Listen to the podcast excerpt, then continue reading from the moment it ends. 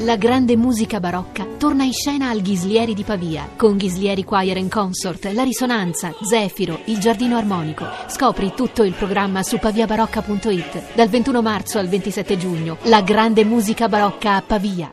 Roberto Venuti insegna letteratura tedesca alla Facoltà di Lettere dell'Università di Siena, di cui è stato preside dal 2007 al 2012. Ha pubblicato saggi sull'illuminismo e sul classicismo tedesco. Sta curando un'edizione complessiva dei saggi sulla pittura di Goethe e un'edizione del primo Faust, l'Ur Faust, con la traduzione di Mario Specchio. Oltre agli scritti sull'arte di Goethe, per l'edizione Artemide ha curato e tradotto con Andrea Landolfi e Beatrice Talamo i diari e lettere di Goethe dall'Italia 1786-1787. 1788, su cui il poeta tedesco ha basato l'edizione del suo viaggio in Italia, a circa 30 anni di distanza. Roberto Venuti è stato intervistato per noi della Lingua Batte dalla curatrice Cristina Faloci.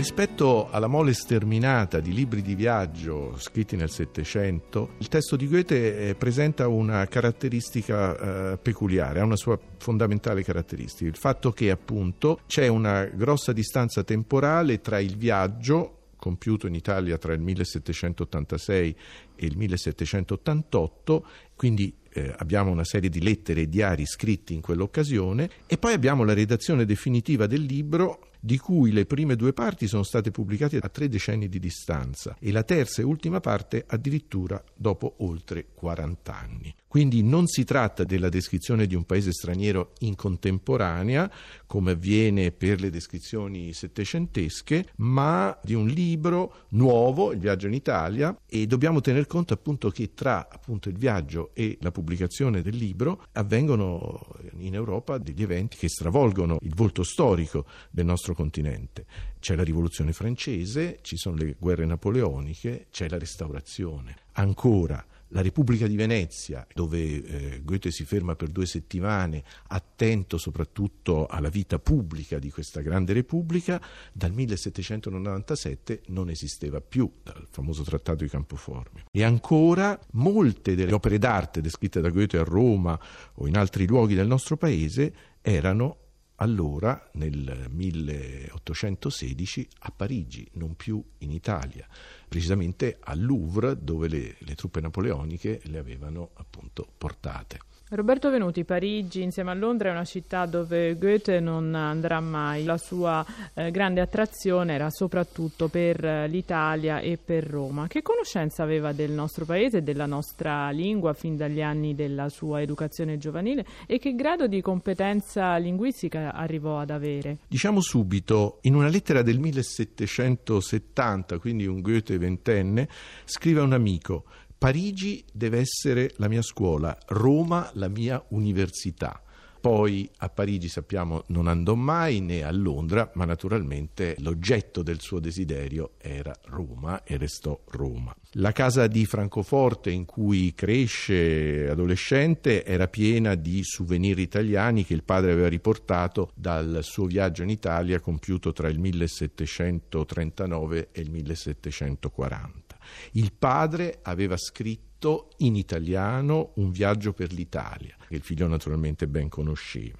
Eh, I versi, i famosi versi che tutti citano del paese dei limoni, conosci il paese eh, dove crescono i limoni, sono del 1783, dunque di tre anni prima del eh, viaggio. Sempre a proposito di questo tema del desiderio del, dell'Italia, ecco, andrebbe forse sottolineato un paradosso proprio che è alla base del suo viaggio. Goethe parte per un paese straniero, per l'Italia, con l'intenzione di trasformarlo nella sua patria. E questo lo dice esplicitamente nelle lettere, nei diari appunto dei primi mesi del suo viaggio. E ancor più questo tema eh, diventa importante proprio alla fine del viaggio, quando lui lascia Roma definitivamente nel 1787 E Goethe riprende, proprio per descrivere eh, questo momento, riprende le parole di Ovidio, le parole di Ovidio che lascia Roma per il Mar Nero, per l'esilio. Dunque la partenza da Roma per Goethe è la partenza per l'esilio e questo già ci fa capire quale importanza potesse aver avuto per lui in questi due anni l'Italia. Sono bellissime anche le pagine in cui nelle ultime tappe prima di arrivare nella città eterna Goethe racconta di, di, andare a letto vestito per fare più in fretta, diciamo per la trepidazione, per non dover perdere tempo e quindi insomma questo la, la, dice lunga. Ecco, ma sulle tracce della nostra lingua e dei dialetti che restano nei suoi resoconti, alcune sono riportate anche in italiano, ci sono espressioni non tradotte.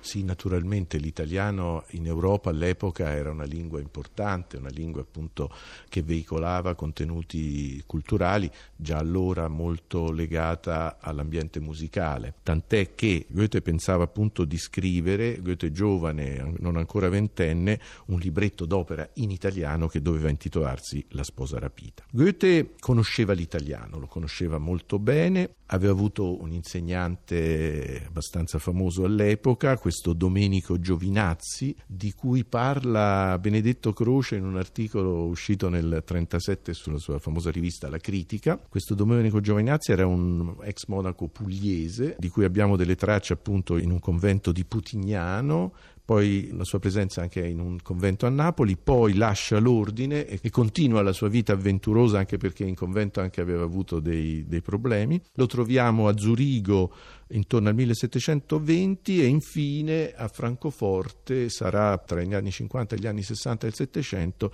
sarà l'insegnante di italiano di eh, Goethe e sappiamo anche che ha aiutato il padre eh, di Goethe a redigere in italiano il, il suo viaggio in Italia. Goethe conosceva come dicevo bene l'italiano, abbiamo la traduzione ad esempio della vita del Cellini in tedesco, abbiamo la traduzione del 5 maggio di Manzoni, Goethe ci sono delle lettere, scambia delle lettere con Manzoni, ne apprezzava naturalmente la grandezza, era un discorso tra giganti, no? abbiamo queste lettere molto belle, consigliava per esempio la sorella, eh, consigliava i libri italiani da leggere, le novità da leggere in italiano. La cosa divertente è che lui viene in Italia in incognito, nel senso che viaggia verso Roma con eh, un nome falso, con il nome di Philip Müller, eh, prima commerciante, poi sul passaporto compare la scritta pittore, a Roma pittore, sì. viene registrato a Santa Maria dell'Anima con il termine di pittore. Ma questo perché? Eh, molti dicono perché non voleva avere noie, perché era troppo famoso, il Werther l'aveva reso troppo famoso, eccetera, poi così la, la sua da, da Weimar è stata anche una fuga ma il, la ragione vera è che lui temeva di avere delle noie a Roma, nello Stato della Chiesa, dove il Werther, per i suoi contenuti rivoluzionari, sia per quanto riguarda i temi erotici che quanto riguarda i temi del suicidio, era l'indice, era un testo all'indice, bandito, quindi lui temeva di avere delle, eh, dei problemi e solo nella seconda parte del suo soggiorno eh, rivelerà la sua vera identità. Roberto Venuti, in conclusione, come dialoga il viaggiatore Goethe con i racconti di chi lo ha preceduto, in particolare viaggiatori inglesi e francesi, e come si confronta con loro a proposito di giudizi e pregiudizi sugli italiani? Ecco, eh, c'è da dire una cosa importante, che il libro di Goethe, il testo di Goethe, Il viaggio in Italia, non è una vera e propria descrizione di viaggio. La struttura profonda di questo testo è autobiografica e questo lo rende diverso e come dire colossale rispetto ai testi contemporanei che si limitano appunto a descrizioni, a registrazioni, a classificazioni. Goethe in Italia cerca le grandi esperienze, ha già elaborato la sua morfologia e applica la morfologia al regno appunto della botanica, ma lo applica alla natura, lo applica all'arte. Il periodo appunto classico, il periodo del, del classicismo che si inaugura con uh, il viaggio in Italia è segnato proprio dalla equazione natura uguale arte o arte uguale natura, laddove l'arte è una natura potenziata e questa è, è, la grande novità del viaggio in Italia. Naturalmente lui è anche studioso attento del popolo italiano, ci sono tutta una serie di eh, di appunti, di, di, di, note che vanno appunto dai, dalle, dalle, dalle, caratteristiche dei veneziani, ci sono delle pagine molto belle dedicate a Chioggia, dedicate naturalmente anche a Napoli e Palermo, che sono per lui due esperienze veramente scioccanti, e soprattutto la Sicilia per lui è il barocco. Eh, ci sono delle descrizioni per esempio della, della fontana di Piazza Pretoria a Palermo o soprattutto della villa Palagonia in cui appunto Goethe viene colpito da questi aspetti appunto che sono il mostruoso, il grottesco, eh, temi così lontani dai suoi canoni eh, classicisti.